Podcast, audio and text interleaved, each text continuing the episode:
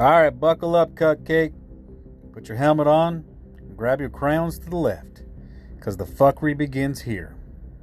Just kidding. Well, not really.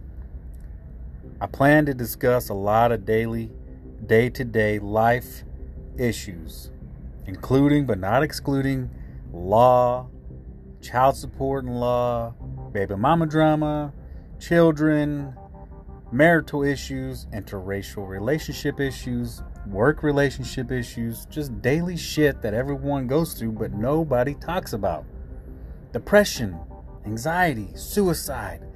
I'm gonna open up, unlike I ever have before.